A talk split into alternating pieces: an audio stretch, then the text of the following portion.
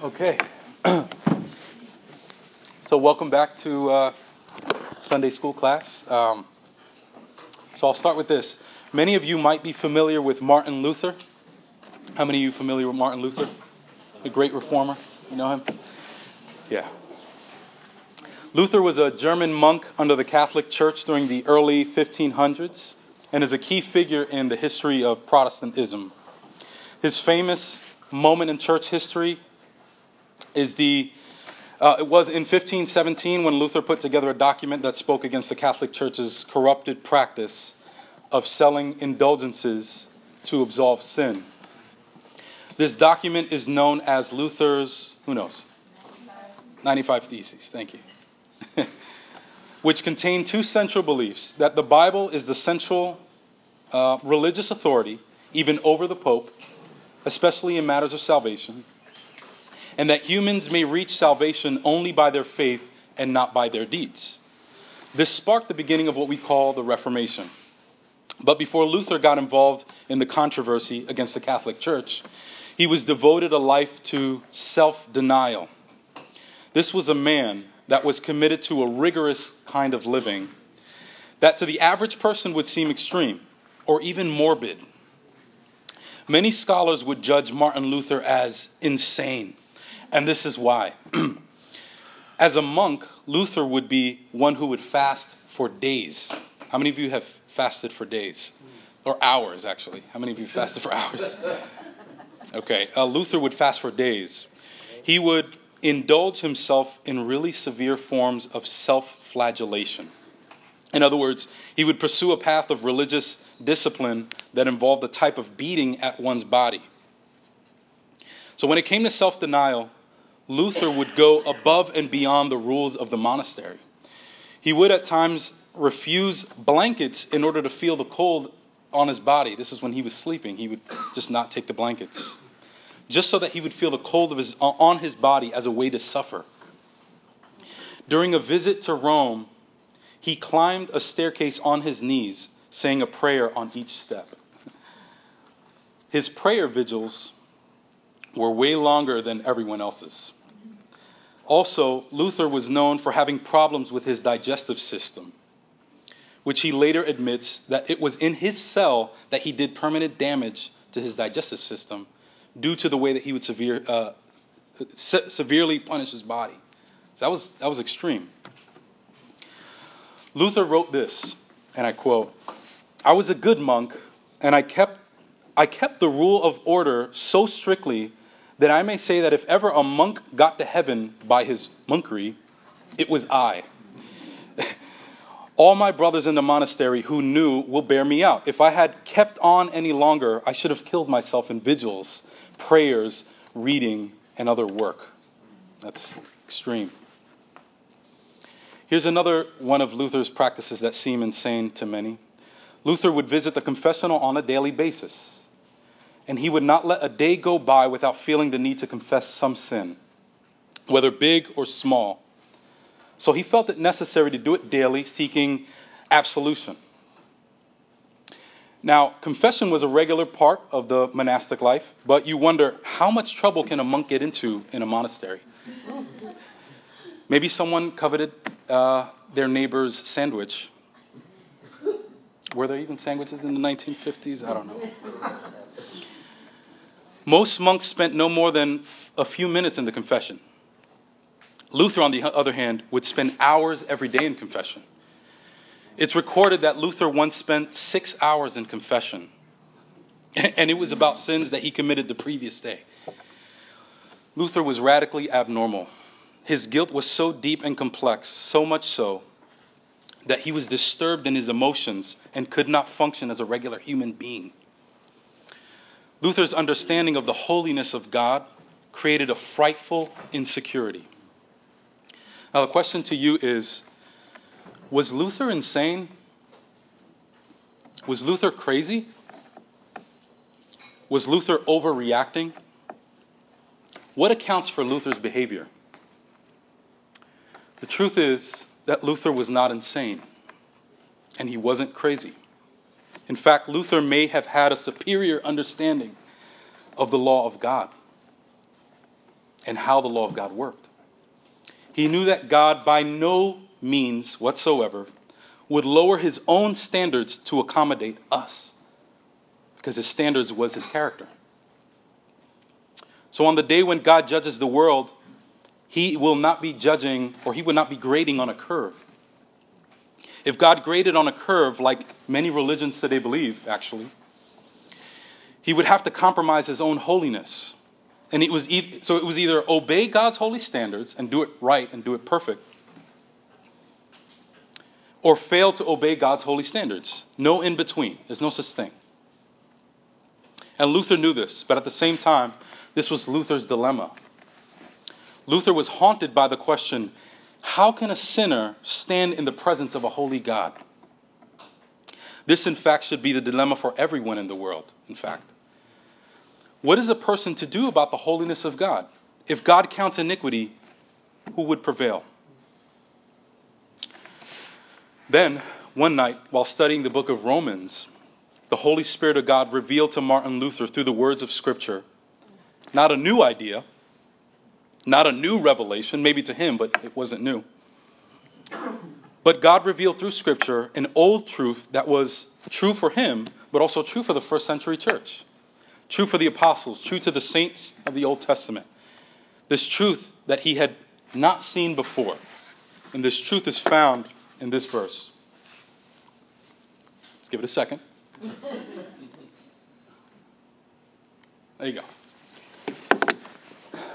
Romans 1:16 through 17. For I am not ashamed of the gospel, for it is the power of God for salvation to everyone who believes, to the Jew first and also to the Greek. For in it the righteousness of God is revealed from faith for faith. As it is written, the righteous shall live by faith. So, imagine what this must have meant for Martin Luther, a man who was devoted who has devoted his life to works and self-flagellation.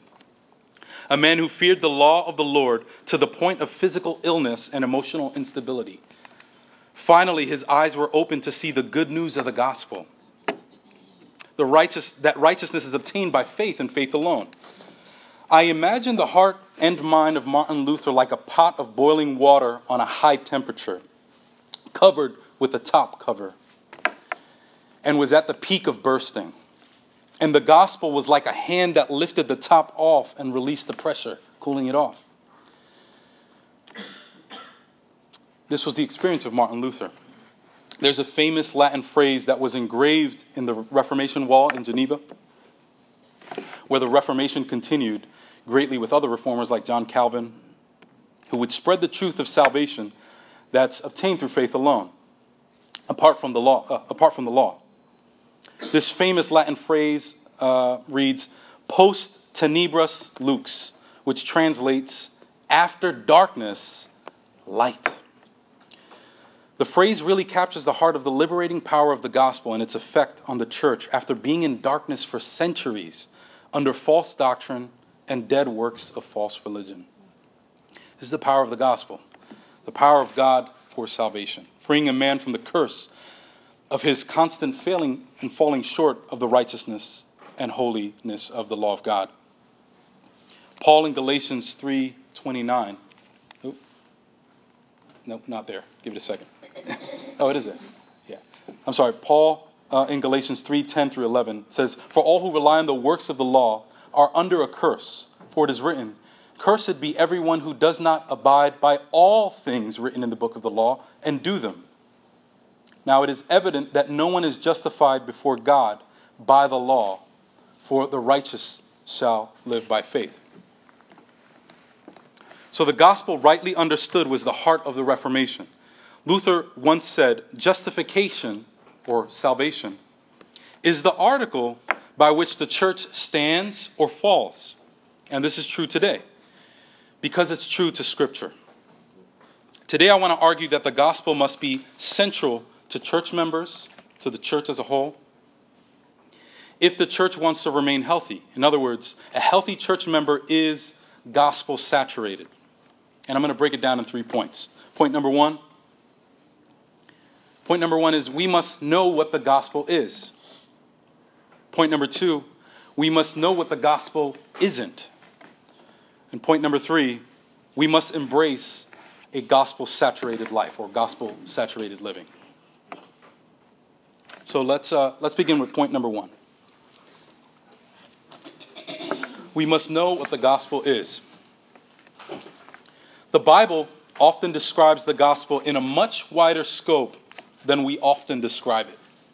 For example, many of us think, uh, when you think of the gospel, uh, we often go straight to heaven and hell, decision, pick one. Um, do you want to go to heaven? If so, believe in Jesus. Do you want to go to hell? Then don't do anything. and even though that statement is true, the Bible shows us that, that the content within the gospel message contains more than just one quick fork in the road of choosing heaven and hell. Um, for example, the gospel is, according to Scripture, the proclamation of God's kingdom. Uh, it's the proclamation of God's kingdom, His king, His chosen people, a redeemed people. And also, uh, the, the proclamation of the kingdom also addresses the sinner, those who are outside, those who rebel against the king, uh, king's standards. And we, we see in Scripture that Jesus and the, apostle, and the apostles would proclaim the gospel as the gospel of the kingdom of God. So we'll look at some verses here. Matthew 4:23. Who wants to read that? Get a volunteer. And he went throughout all Galilee, teaching in their synagogues and proclaiming the gospel of the kingdom, and healing every disease and every affliction among the people. Amen. So there you see again. Uh, when it speaks of the gospel, it speaks of it as the gospel of the kingdom. Here's another verse Matthew 9 35. Who wants to read that? Jesus went throughout all the cities and the villages, teaching in the synagogues and proclaiming the gospel of the kingdom, and healing every disease and every affliction. Amen. So again, you see, uh, Jesus went through the cities and vill- villages, teaching in their synagogues and proclaiming the gospel of the kingdom. There's a few other verses. I'll read them. Luke 4 42 through 43 says, And it was day, he departed and went into, desol- into a desolate place. And the people sought him and came to him, and would have kept him from leaving them. But he said to them, I must preach the good news of the kingdom of God to the other towns as well, for I was sent for this purpose. So again, you see the good news of the kingdom of God. Another verse. Luke 9, 1 through 2 says, And he called the twelve together and gave them power and authority over all demons and to cure diseases, and he sent them out to proclaim the kingdom of God and to heal. Another verse. Uh, Luke 9, 59 through 60 says, To another he said, Follow me. But he said, Lord, let me go, let me first go and bury my father. And Jesus said to him, Leave the dead to bury their own dead, but as for you, go and proclaim the kingdom of God. Last one there. Acts 19 8. And he entered the synagogue, and for the first three months spoke boldly, reasoning and persuading them about the kingdom of God. So again, the gospel is also referred to the gospel of the kingdom of God. What was the kingdom of God, and why were they proclaiming the kingdom of God? Well, in short, the kingdom of God can be summarized by the reign of Jesus Christ over heaven and earth. Remember that all authority was given to him. Uh, in his plans, in his plan, as he deals with the problem of sin, which we see on the cross, the problem of death, and as he moves man and God in perfect fellowship, restoring all creation to its intended purpose in a newer and more glorious way. This is the kingdom of God. This was all accomplished through the shed blood of Jesus Christ and his redeeming work on the cross. Now, why is, why is the kingdom of God a kingdom that is uh, dealing with sin, uh, dealing with death, creating a new people for himself? Uh, what was the problem to begin with? Why wasn't the kingdom of God established from day one? Where did it all mess up? Well, in the beginning, God created all things, and it was good. Yet man disobeyed, and sin entered the world. The Bible says in Romans 5 12, Therefore, just as sin came into the world through one man, and death through sin, and so death spread to all men because all have sinned. Oh, this is where we see uh, the, the problem coming into the world, death coming into the world, sin coming into the world because of man's rebellion. Someone read Ephesians 2 1 through 3. And you were dead in the trespasses and sins in which you once walked, following the course of this world, following the prince of the power of the air, the spirit that is now at work in the sons of disobedience, among whom we all once lived in the passions of our flesh, carrying out the desires of the body and the mind, and were by nature children of wrath, like the rest of mankind. There you go. So you see in the first verse that you were dead in the trespasses of sins. Notice how that verse does not say that we were struggling with sin or that we were good but we had a few flaws. Notice how it does not say that we were almost close to God but sometimes distracted with sin. The scripture says that we were dead in our sins and by nature children of wrath. Now, if God is holy, we know that he must punish sin. And we know of God's holiness through the law that he gave to Moses and the Israelites so that they and all the world would know and measure sin. And if we were honest, we too would see that we fall short of God's glory. But does God leave mankind in their sin? No, we see that God makes a way for salvation. Ephesians 2 4 through 9. Someone wants to read that?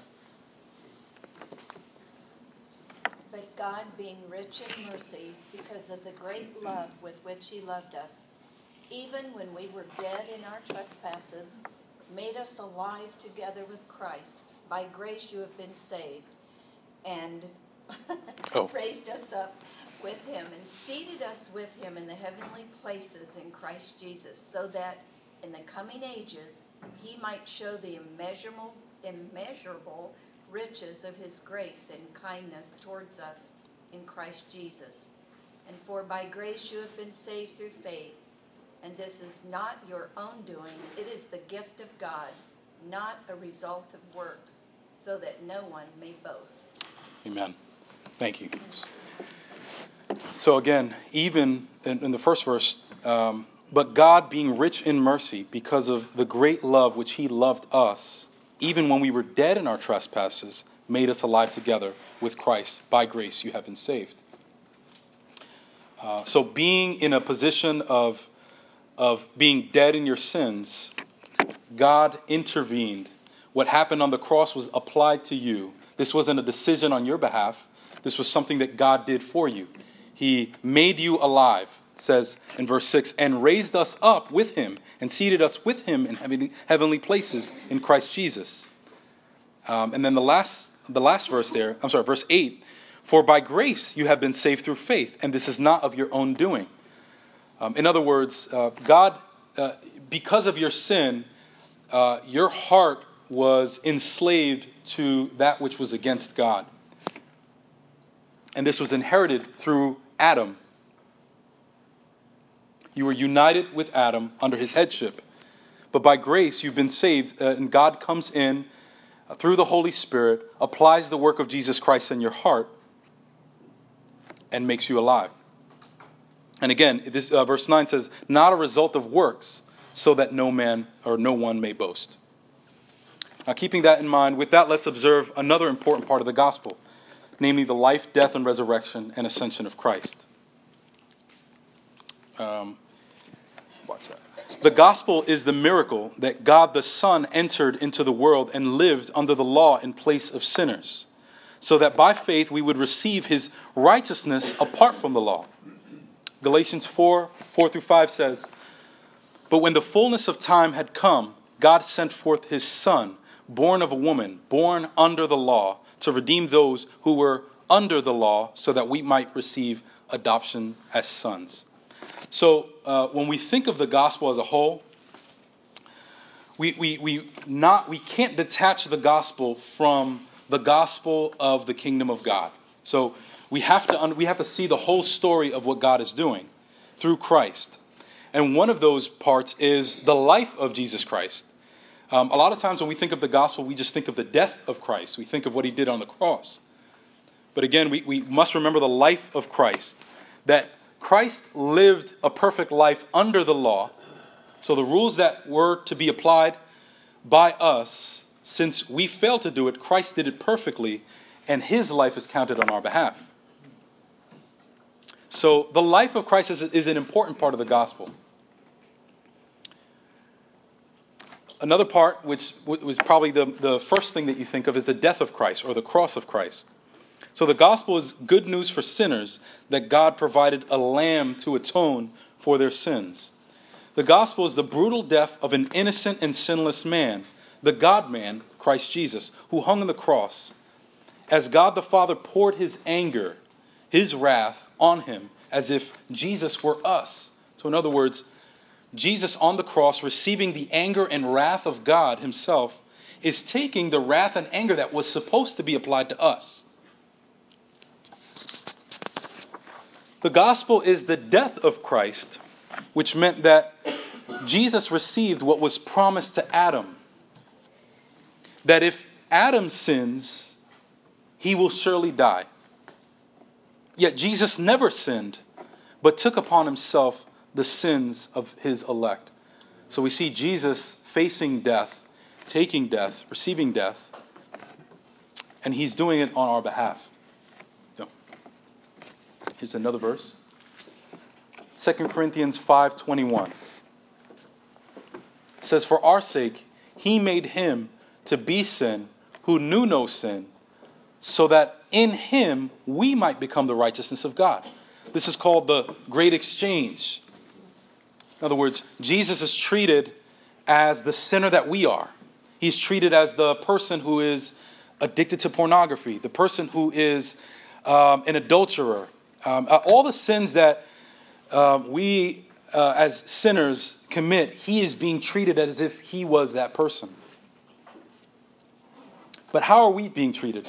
Says, um, For our sake, he made him to be sin who knew no sin, so that in him we might become the righteousness of God. So now we're being treated as if we live the perfect life of Jesus Christ. That's good news.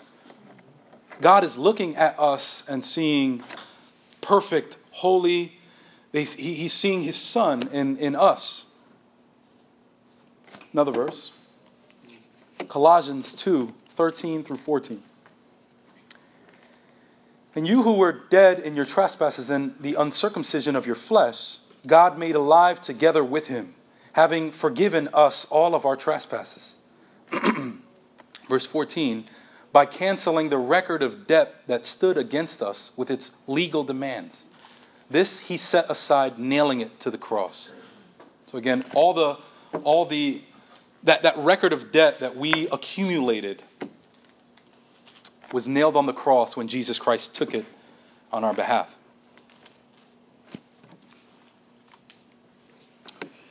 Hebrews 9 12 through 15 says, He entered once for all into the holy places, not by means of blood, of the blood of goats and calves, but by means of his own blood, thus securing an eternal redemption. For if the blood of goats and bulls and the sprinkling of defiled persons with the ashes of a heifer. Sanctify for purification of the flesh, how much more would the blood of Christ, who through the eternal Spirit offered himself without blemish to God, purify our conscience from the dead works to serve the living God? Therefore, he is the mediator of a new covenant, so that those who are called may receive the promised eternal inheritance, since a death has occurred that redeems them from the transgressions committed under the first covenant. So, again, that obligation that was upon us from the first covenant, from the Old Testament, if you will, when we look at the law of God, God's holy standards, Christ comes in and makes a new covenant with us and says, I'll take the penalty.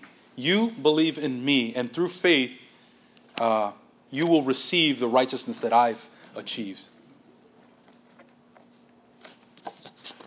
That's the gospel in the death or in the cross of Christ. There's another aspect of the gospel, or another part of the gospel, which is the gospel in the resurrection of Christ. So again, we have the kingdom of God, right, as the gospel. We have the life of Christ as the gospel, the death of Christ on the cross as the gospel. There's the resurrection of Christ as the gospel. The gospel is the resurrection of Christ. And the reality that if death did not hold him, that meant that he had defeated death, which is good news to those who are united in him. We who are in Christ will also be resurrected. The gospel is Christ's ascension as well to heaven as he is seated now on the right hand of God the Father. So it's the resurrection, but also after being resurrected, his ascension to heaven seated at the right hand.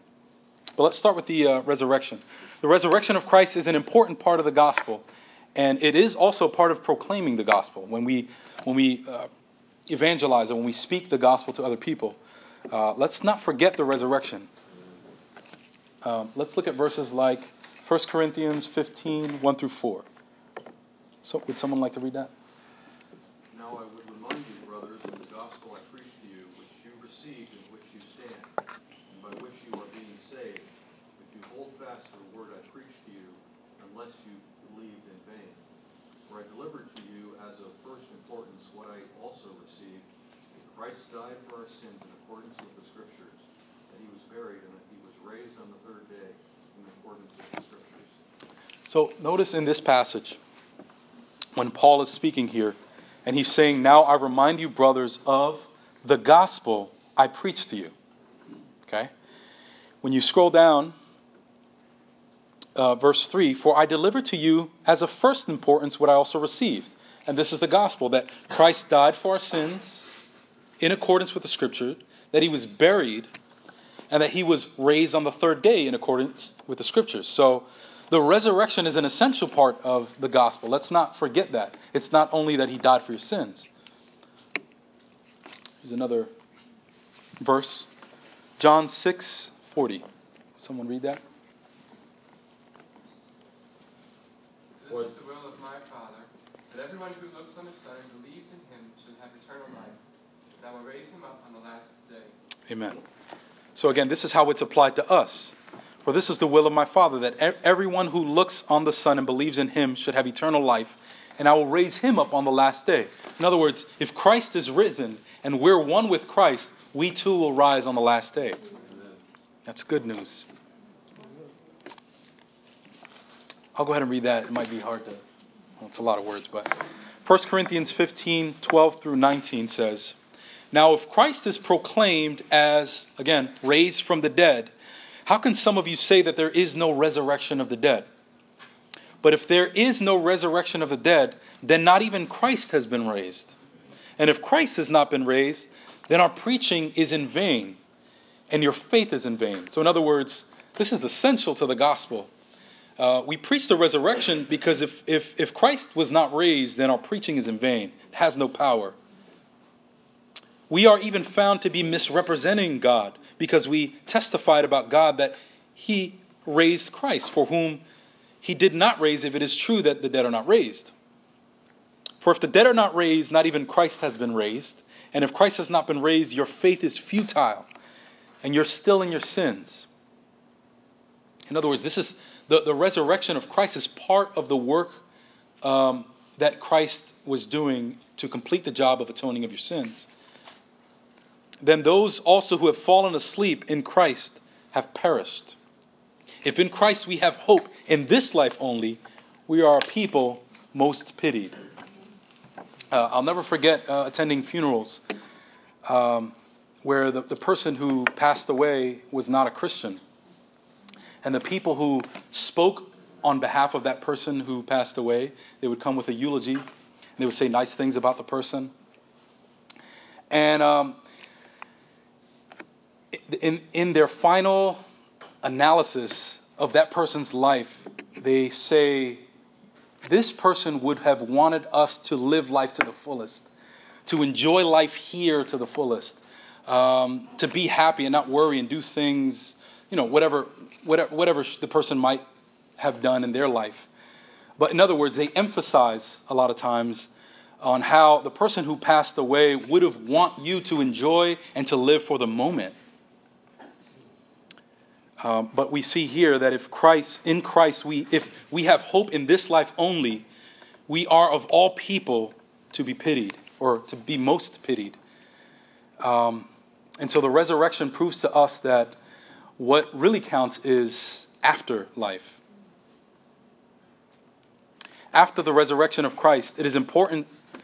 Uh, it is important to remember the ascension of Christ also. So he resurrected, but he also ascended uh, into the heavens, which is recorded in Luke 24 50 through 51, and also in Acts 1 9 11. This is where Jesus, after being resurrected and appearing to many, ascended into heaven and was seated at the right hand of the Father. Why is the ascension important to the gospel? Well, Ephesians 1 18 through 23 says, Having the eyes of your hearts enlightened, that you may know what is the hope to which he has called you, what are the riches of the glorious inheritance in the saints, and what is the immeasurable greatness of his power towards us who believe, according to the work of his great might? That he worked in Christ when he raised him from the dead and seated him at his right hand in the heavenly places, far above all rule and authority and power and dominion, and above every name that is named, not only in this age, but also in the one to come. And he put all things under his feet and gave him as head over all things to the church, which is his body, the fullness of him who fills all in all. So, this position that Christ was placed in after being resurrected and, and ascending and seated, being seated at the right hand, this position indicates the beginning of his new work as our high priest. We see that in Hebrews 4 14 through 16. He is now, or, or is, and is now in his new position, uh, the mediator of the new covenant, Hebrews 9:15. All authority in heaven and earth has been given to him. This is what it means when it says he was seated at the right hand. Therefore, he is the head of the church. We see that in Colossians 1:18. He is also the giver of gifts, spiritual gifts. Ephesians 4 7 through 9. And this also means uh, that soon every knee will bow at the name of Jesus, which we see in Philippians 2:10, because of his lordship. So the ascension is uh, an important part of the gospel. The gospel and its demand to respond. So even though the gospel is still good news, regardless of whether we respond or a sinner responds, it's still good news. For the gospel still demands a response.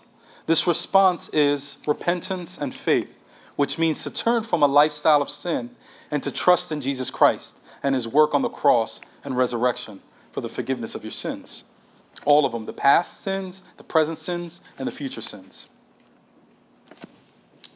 Uh, the gospel as a response we'll see more clearly in Acts 2 37 through 38.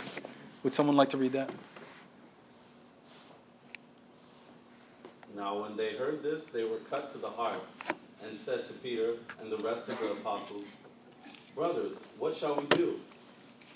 And Peter said to them, Repent and be baptized, every one of you, in the name of Jesus Christ, for the forgiveness of your sins, and you will receive the gift of the Holy Spirit. So, in this situation, uh, Peter is preaching the gospel. And that's where 37 begins. Now, when they heard this, they were cut to the heart and, and said to Peter and the rest of the apostles, Brothers, what shall we do? In other words, how do we respond to this gospel presentation that you're giving us. And verse 38 says, And Peter said to them, Repent and, and be baptized. In other words, turn from your lifestyle of sin. Baptism means receiving the Holy Spirit and joining the church, joining, uh, becoming disciples of Christ. Repent and be baptized, every one of you, in the name of Jesus Christ, for the forgiveness of your sins, and you will receive the gift of the Holy Spirit. 2 Corinthians 5:20. Notice the, the, the call to, to, to respond to the gospel. It says, Therefore, we are ambassadors for Christ, God making his appeal through us. We implore you, here's the response, or the demand to respond. We implore you on behalf of Christ, be reconciled to God. So there is a call for response. Acts 3:19 says, "Repent therefore and turn back uh, and turn back that your sins may be blotted out." Again, that uh, call to respond. Our most famous one is John 3:16 through 20. For God so loved the world that he gave his only son that whoever believes in him should not perish but have eternal life. So again, whoever believes in him, this is a call to respond, should not perish but have eternal life.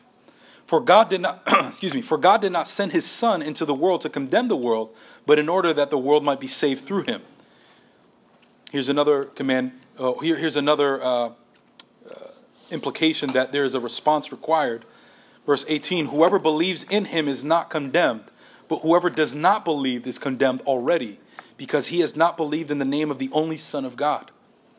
And this is the judgment. The light has come into the world, and people love the darkness rather than the light because of their works, because their works were evil. For everyone who does wicked things hates the light and does not come to the light, lest his works should be exposed.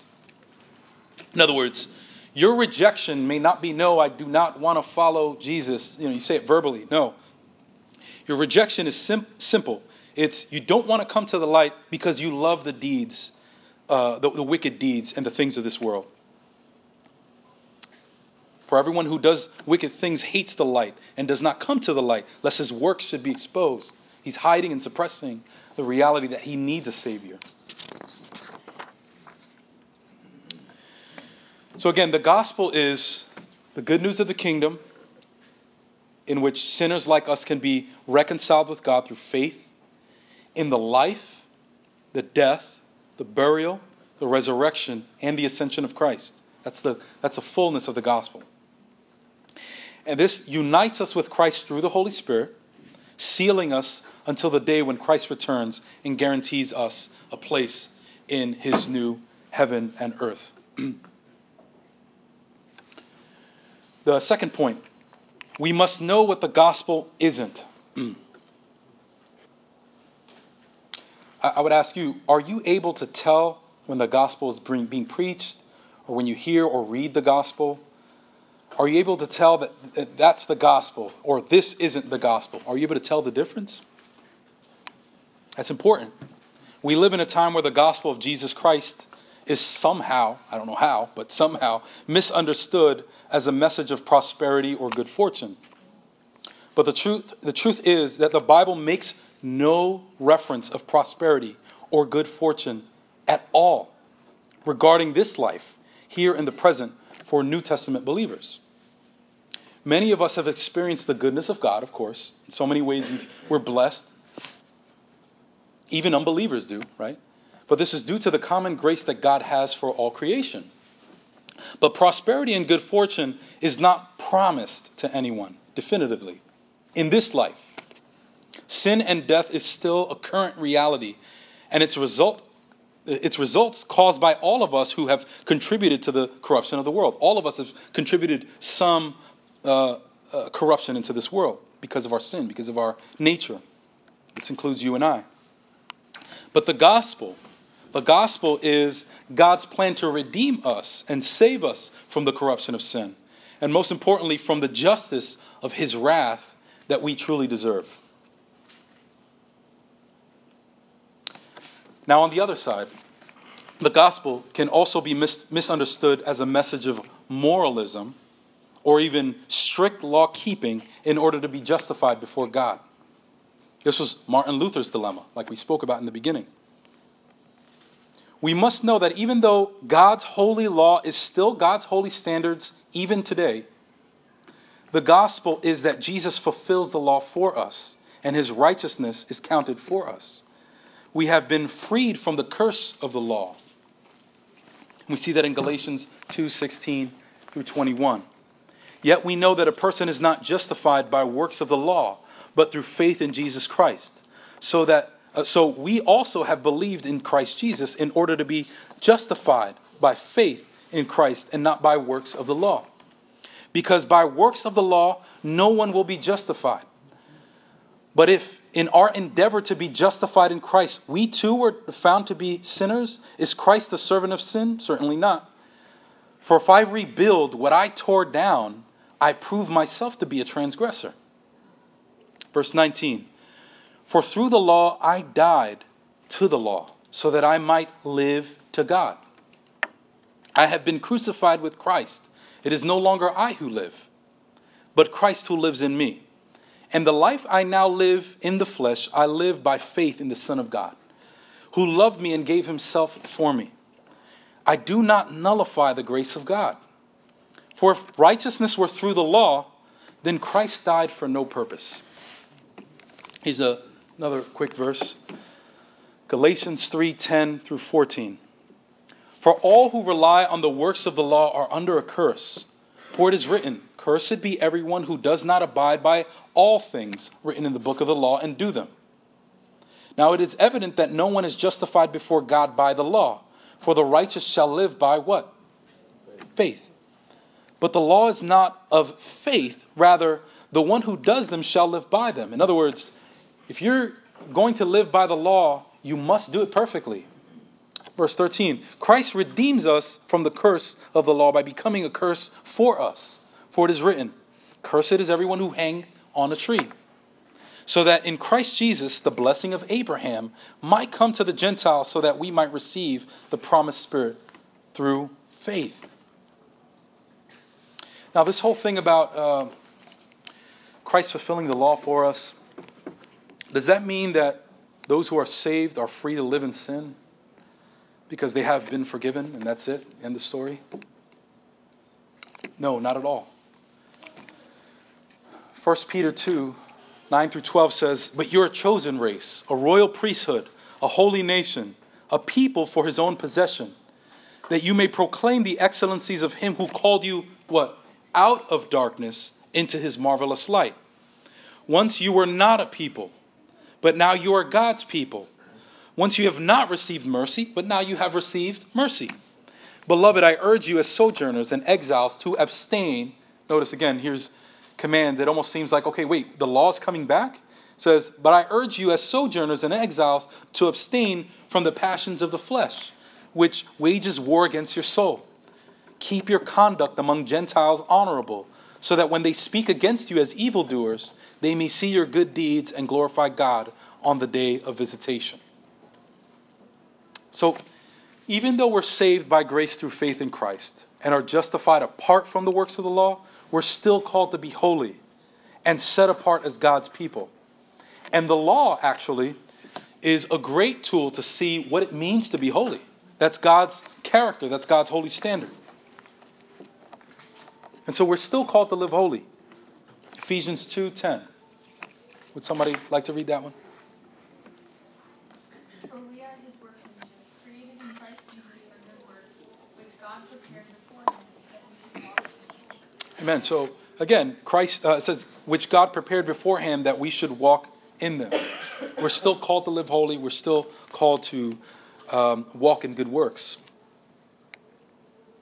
This brings me to my third point, which is we must embrace gospel saturated living. What does it look like to live in light of the gospel? If we are to be healthy church members, we must allow the central theme of the Bible to be the central theme of our lives, which is the gospel. This is a call for gospel saturated living. So, how do we live a gospel saturated life? A gospel saturated life is, in short, uh, both proclaiming the gospel and also applying the gospel. So, those are two points. I mean, there's so many implications of the gospel. Um, the gospel can be seen in so many different ways, but I'm going to choose these two points for the sake of time. Uh, pro, uh, point number one is proclaiming the gospel, and point number two is applying the gospel. So, proclaiming the gospel. So again, gospel saturated living is proclaiming the gospel. Uh, point, uh, one of the points under proclaiming the gospel is being missional. This means that we ought to follow the model of Christ in the way Christ entered the world to seek and save the lost. This means at times that we are to sit with sinners. I know some of you are like, wait, no, wait, what are you telling us to do? No, this is what Christ did sit with sinners and share the good news get into discussions with unbelievers. This is what it means to be gospel saturated. Of course, we are to guard ourselves, not to join in in their sins. That's important. But we follow the model of Christ. Get into discussions with unbelievers, connect with neighbors or gym members if you go to a gym. This is one way that you, uh, you can apply uh, gospel centered living. Moms, getting with other moms. Connecting with family members and getting into discussion about the hope of the gospel. There's a lot of us have family members that are unbelievers. How are you uh, living a gospel centered life? Are you in, in, uh, engaging with them in conversations and um, discussions about the hope of the gospel? This is what it means to be missional, um, to be gospel saturated. Verse uh, this verse here, Luke 19 10 says, For the Son of Man came to seek and to save the lost. This is what it means to, uh, to be missional the way that uh, Christ was. Another point make disciples. The gospel is the good news, and the proper response to the good news of the gospel is a life devoted to following Christ. So, gospel saturated lives are lives that train others on how to live in light of the gospel. So the gospel has affected you. You're living following Christ. This also means being fruitful and multiplying, making disciples. We see that in Matthew 28 19 through 20. Go therefore and make disciples of all nations, baptizing them in the name of the Father, and the Son, and the Holy Spirit, teaching them to observe all that I have commanded you. And behold, I am with you always to the end of the age. Another point is guard the gospel. Never let the message of the gospel be distorted with legalism or even the other extreme, licentiousness. Never allow anyone to add or take away from the message of the gospel. This is a charge for pastors, but also a charge to the congregation. In Galatians, and I'll show you the verse now, in Galatians, Paul seem to place this responsibility heavy on the congregation. Let's look at the verse. Notice what Paul is saying here. But even if we, right, he's speaking about himself, I'm, he's a proclaimer of the gospel. But even if we or an angel from heaven should preach to you a gospel contrary to the one I preach to you, let him be accursed. As we have said before, now I say it again. If anyone has preached to you a gospel contrary to the one you receive, let him be accursed. And it's funny because Paul was the type of person that was all about unity. You'll see through the Pauline letters where he emphasizes, he emphasizes um, uh, the importance of remaining unified, being at peace with one another, being at peace with one another, loving each other. But there's one area where he says, no, this is, this is where you can divide. If anyone preaches to you another gospel, let him be accursed. And then my final point of gospel saturated living is to apply the gospel. This means to serve and love others. This act of love on behalf of Christ coming out of heaven to give us his life for us should cause us to react in a similar way towards others. This means that the gospel should shape our relationships. Right? How is your relationship with other people gospel centered? Are you forgiving? Are you um, patient, like Christ was patient with us? Christ was also confrontational. Are you confrontational? This means it should shape our relationships, it should shape our marriages. How are our marriages doing? Is it does it reflect Christ in the church, Christ's love for the church? Husbands, are you sacrificial towards your wife? Wives, are you submissive in a godly way towards your husband? This is the gospel.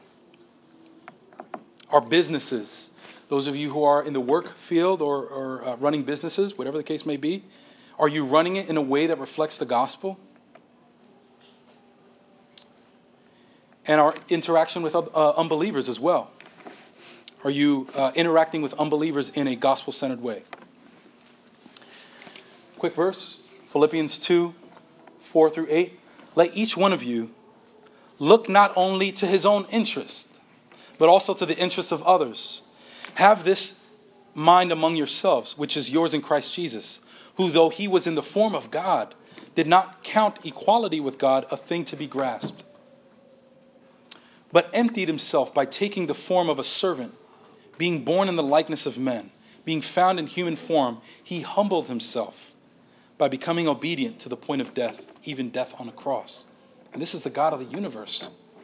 Humbled himself, came to earth, gave his life over for sinners like us.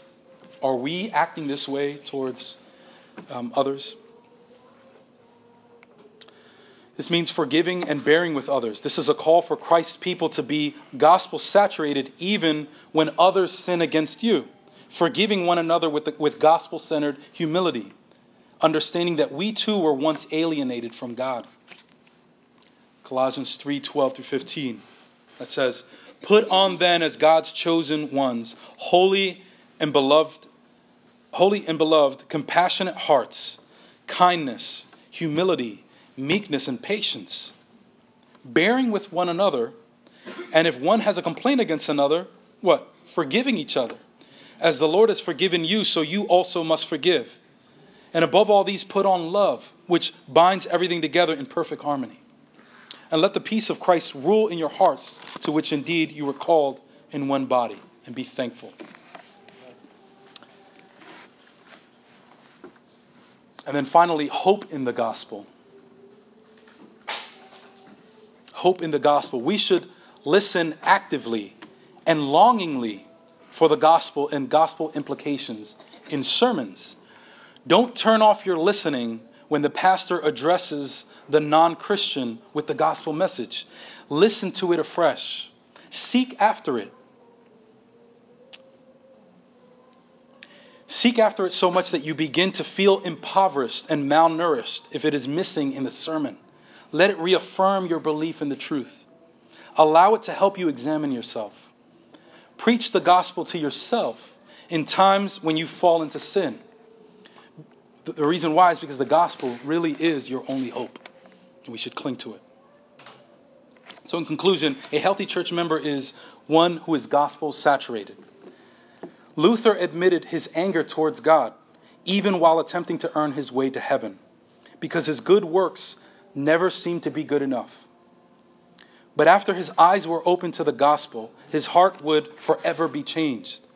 Luther speaks of his conversion with great awe as he says, and I quote, Here referring to when he first saw the gospel, here I felt that I was born again and had entered paradise itself through open gates. This is a whole new uh, thing for him.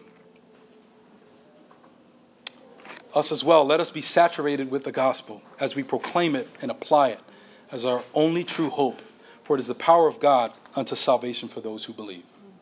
Amen? Amen. Amen. Any last comments, by the way? Tom? just wanted to say something this morning as we were coming to church. Um, I read one of our members' um, Spurgeon devotionals, mm. and it was all. Of, I read it to Stacy while he was driving, and and it just um, rekindled, you know, our thankfulness to God for our salvation. Amen. But they wrote about, um, and no one can say it like Spurgeon, but he testified to what it is like when one comes to Christ and they've been forgiven. Yeah. And thank you, Pastor Lon. That yeah. was Amen. wonderful. Amen. Praise God. Started our day. Yeah. Yeah, those are helpful. Yeah. Yeah. Any other comments? Well done. Thank you, Will. Praise God. Yeah. I was going to say thank you, Will. Um, well said. Last week I was doing Lord's Day 17 in the Heidelberg Catechism with the fam. Mm-hmm. And each section, like the death, no, the life, death, um, burial, like each section, if there's not uh, an emphasis on either one of them, you can see how the gospel can be taken apart there. Yeah. And uh, I just wanted to point, like, it's so important that you do get every single Yeah. um, aspect of it. Because if not, and I notice that's what I see in the televan, tel, the, tele, the television evangelists. Mhm. They're usually missing one of those, and it's vital. Like if you don't get that right, then that person is left to either legalism or licentiousness. Very true. Very true. Yeah. Very true. That's a great point. Yeah. Yeah. Each part is important. And you know what? There's so much more implications in the gospel. There's so many things that even, the scripture says even the angels, uh, you know, are still looking into it. And um, you know, but time cuts us short to talk about it. But we can forever talk about the gospel. There's so many things in it. It's it's very deep. Uh, praise God for that. Let's let's pray. Father, we thank you for your gospel, Lord. It is our only hope. Um, it is why we celebrate Christ um, on Sunday and every day, Lord. Um, and we just ask that you would help us to do that today, that we would worship to you, worship you in light of the gospel. It really is our the only reason why we can worship you and we can be united together, and it's Christ and His work and not ours, um, Lord. So, in response to the good news of the gospel, let us look at your law. Let us look at your character. And let us serve you and worship you with our deeds as well. Um, but not as a means of justification or being saved, Lord, but as a way to worship you and live um, the way that we were truly intended to live, Lord, um, in communion with you. So, Lord, we thank you for this gospel. In Jesus' name, amen. Amen.